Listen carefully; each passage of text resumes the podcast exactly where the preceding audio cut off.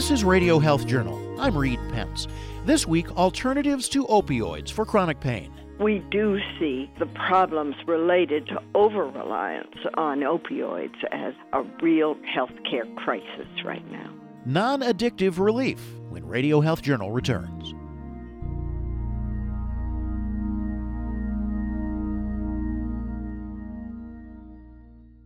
We've all seen a lot of stories in the news about contaminants in drinking water. No wonder that 86% of American adults have concerns about their water quality. So, what can you do to ensure you have cleaner, safer, more pure tasting water for you and your family?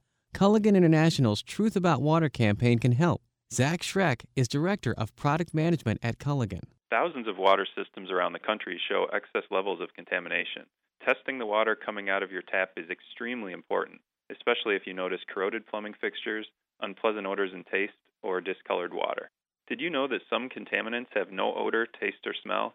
Your local Culligan man can test your water and provide solutions for your particular problems. For example, a reverse osmosis drinking water system is convenient and cost effective, giving you great tasting water right from the tap. National Drinking Water Month in May is more relevant than ever. Visit Culligan.com to contact your local Culligan man and find out more about Culligan water treatment products.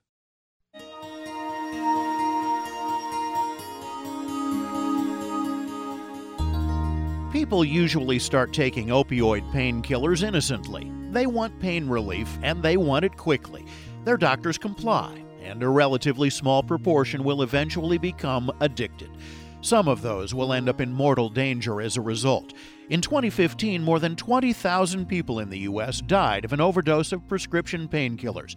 And finally, Americans have been jarred awake to the crisis. Today, the United States consumes 80% of the world's prescription opioid drug supply, more than 200 million prescriptions per year.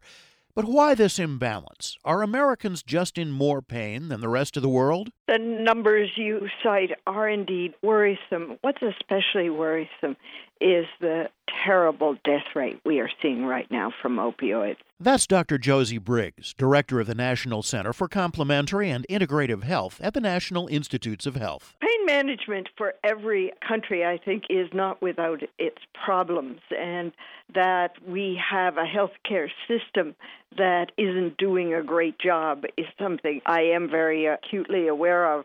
I haven't, however, seen good international comparisons to tell us that this problem has been solved anywhere. We do see the problems related to over reliance on opioids as a real major healthcare crisis right now. You know, in the United States, we do quite a few things differently than the rest of the world for medical care in general. As you know, we spend more per capita on medical care than any country in the world to begin with. And then when you look at specific things like management of pain, we differ not just with opioids, but with a lot of other things. We do a lot more surgery than any other country, we do a lot more MRIs than any country. So, opioids, the statistics are striking, but it's not the only area where we see that the United States differs. That's Dr. Roger Chou, professor of medicine at Oregon Health and Science University and director of the Pacific Northwest Evidence Based Practice Center. Chou says back in the 1980s, doctors didn't use opioids to manage chronic pain. They were only indicated for temporary acute pain, such as that caused by surgery or bone fracture. Starting in the 90s, that really shifted. There was a lot of belief that we weren't adequately treating chronic pain. We have a lot of people with chronic pain in this country. There was a feeling, why aren't we using opioids, which are, you know, what we think are the most powerful painkiller? And there were some, though very limited, data that opioids might be safe and effective for this use. And there was actually regulations passed in many states to make treating chronic pain with opioids allowable so doctors wouldn't be afraid of getting in trouble for doing this. Another change in medical practice at about that time was that pain became known as the fifth vital sign. You're required to measure pain in every patient every time they're seen in the clinic or the hospital. People were getting scored on this, so people were afraid. You know, they felt like they needed to treat it. And again, opioids were there, and they were told that they were safe and effective. There were several drugs that came onto the market around that time, for example, OxyContin or sustained release oxycodone which was in many places, it was the most costly drug to the formulary for a period of time. Costly, and for the companies that made them, highly profitable. Industry does have a role in this. They, when OxyContin was released, that was accompanied by really an unprecedented marketing push and some misleading information. They said that you didn't develop tolerance and you wouldn't withdraw if you were given that medication. So that was part of it. I think that people don't remember or, or recognize that two executives from Purdue Pharma pleaded guilty to telling misleading information to the FDA, and they served some jail time, and Purdue Pharma was fined $500 million. For doctors, though, Chou says it was simply a desire to treat their patients. I think it was this well meaning intention to help patients who are with chronic pain, not understanding all the data or the risks and benefits of the therapy, and then you get kind of the pharmaceutical company side. So a lot of things that all came together. But if opioids aren't the answer for treating pain, then what? Doctors can't leave patients with nothing. Finally, the medical world is looking at non pharmacological therapies for chronic pain, what a lot of people call alternative medicine. Modalities such as spinal manipulation or chiropractic care, massage therapy, acupuncture, traditional Chinese medicine, yoga, Tai Chi, cognitive behavioral therapy, and even meditation and mindfulness training. One of the places we're partnering with is the Veterans Administration. The VA has widespread recognition that pain management for veterans is a tough problem, and VAs are frequently incorporating acupuncture, yoga, chiropractic care, massage therapy into the care they offer patients. The center that I lead is in the research business. We support researchers who try to figure out what works. And the evidence is still incomplete. But part of what is contributing to this change are the kinds of research studies that have shown that things like yoga seem to help people with chronic low back pain. So it's an exciting time for change in the way the research that we've been supporting is affecting healthcare. A lot of pain that comes from both orthopedic injury and orthopedic surgery comes from muscle dysfunction that happens because you've disrupted movement around a joint or the muscular sort of balance of the body. And muscular pain can be really quite profound. A lot of migraine pain, a lot of severe headache or orthopedic pain that you just see in the clinical environment is really caused by muscular dysfunction. That's Dr. David Miller, a licensed acupuncturist and medical doctor with East West Integrated Medicine in Chicago. He's also a spokesman for the National Certification Commission for Acupuncture and Oriental Medicine, or NCCAOM. And acupuncture is really an ideal tool for relieving muscular dysfunction and helping cue the body to go back to understanding how do I use myself correctly, sort of biomechanically, after having had this insult to the body, you know, which may have been a necessary insult, but nonetheless requires healing and reorganization. So acupuncture does a couple things sort of to sum it up. One, it causes you to release your own natural pain killing chemicals. Two, it can modulate the way you perceive pain. And three, it can help relax muscles and help the body restore normalcy of function in its biomechanics of movement. The American College of Physicians recently released new clinical practice guidelines on managing low back pain, incorporating some of these alternative modalities into patient care. But releasing new guidelines doesn't automatically mean that doctors will follow them or that patients will accept them. When I talk to physicians, I tell them it's important to talk to your patients, kind of understand what therapies they're interested in you know, it's probably not going to be that helpful to send somebody to acupuncture who doesn't think acupuncture makes any sense.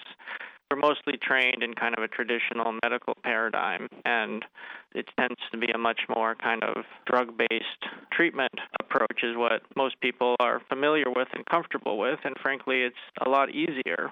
It's typically a lot easier for someone to just write a prescription for a pain pill than to talk with the patient about what kinds of therapies might be useful for them. And even if doctors might be willing to recommend alternative therapies to their patients, many of them don't know who to refer their patients to. For example, if I want to get somebody into a you know, spinal manipulation, there's insurance coverage barriers that I have to deal with. I often am not familiar with the chiropractors in the community, so it's hard for me to know who to refer somebody to. There's more paperwork. I often have to write a letter or do some other justification for it. Whereas if I want to send somebody to the surgeon, it's a simple click something on the computer essentially. Another barrier to alternative therapy treatment is cost. As Chou mentions and Miller confirms, many insurance companies don't cover them. We also need to be really pushing our insurance companies to cover these services so that they become viable for everybody and not just those who can afford to pay out of pocket. Pain management is a real driver of healthcare costs. Medicare does cover some of these approaches, and insurers will make policy decisions driven in part by the evolving importance of the evidence and the status of the evidence these therapies are a lot harder to study than drug therapies. So if you think about a drug therapy, you know, it's easy to give somebody a pill that's the true drug and a fake pill or placebo that looks like the true drug but is just a sugar pill. And they don't know which one is which, and you can do a good double blind kind of standard trial like that it's really much harder to do that with things like exercise and acupuncture and yoga. You know, trying to give somebody pretend yoga or pretend acupuncture manipulation is actually quite difficult. However, data is improving. Research subjects say they experience about the same level of pain relief and normal function using alternative therapies as they do when using opioids. For example, with yoga or something like spinal manipulation, you know, you get on average about one point pain relief on a 1 to 10 pain scale, which doesn't sound like a lot. But then when you look at opioids, the average pain relief is maybe a point and a half to two points.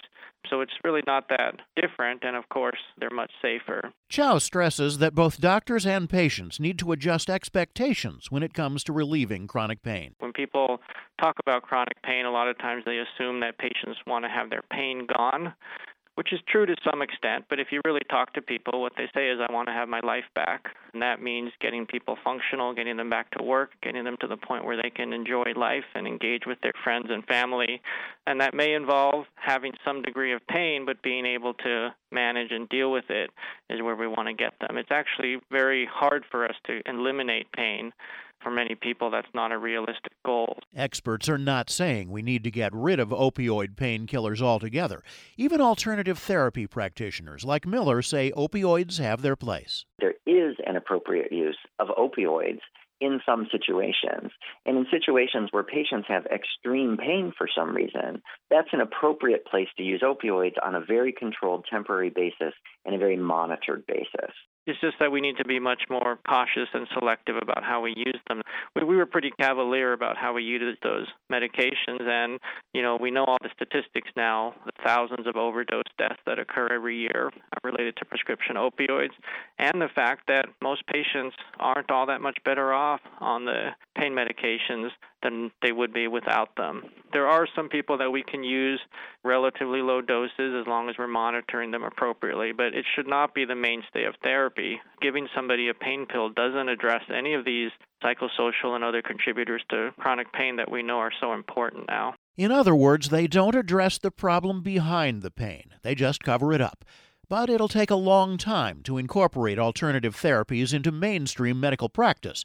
Both doctors and patients will need time to get used to the idea and education about how these alternative therapies work.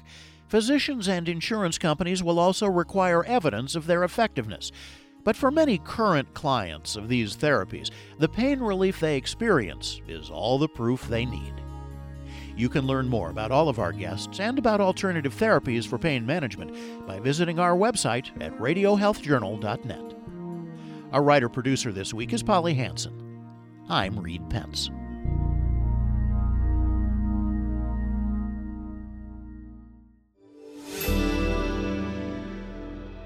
Medical notes this week.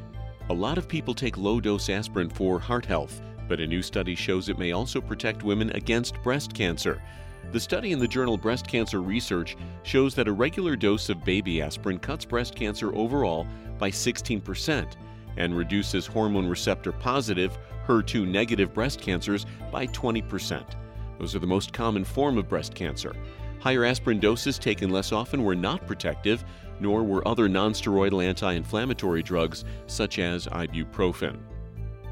Vitamin D is known as the sunshine vitamin because the skin produces it when exposed to the sun. But a new study shows that sunscreen is getting in the way of vitamin D. The study in the Journal of the American Osteopathic Association shows that sunscreen has contributed to nearly a million cases of vitamin D deficiency around the world. Scientists suggest that people should spend between 5 and 30 minutes twice a week out in midday sun before they put on sunscreen. And finally, extra testosterone makes men go with their gut, and they're often wrong. A study in the journal Psychological Science shows that men who had been given a dose of testosterone gel performed 20% worse than a control group on brain teasers where a person's initial guess is usually wrong. Researchers believe the testosterone produced overconfidence, so they never thought twice about their answers. And that's Medical Notes this week. More in a moment. Thank you for listening to Radio Health Journal, a production of MediaTracks Communications. If you enjoyed this week's show, please leave a review on iTunes or share it with a friend. You can find more Radio Health Journal stories about health, science, and technology on iTunes, Stitcher, and at RadioHealthJournal.net.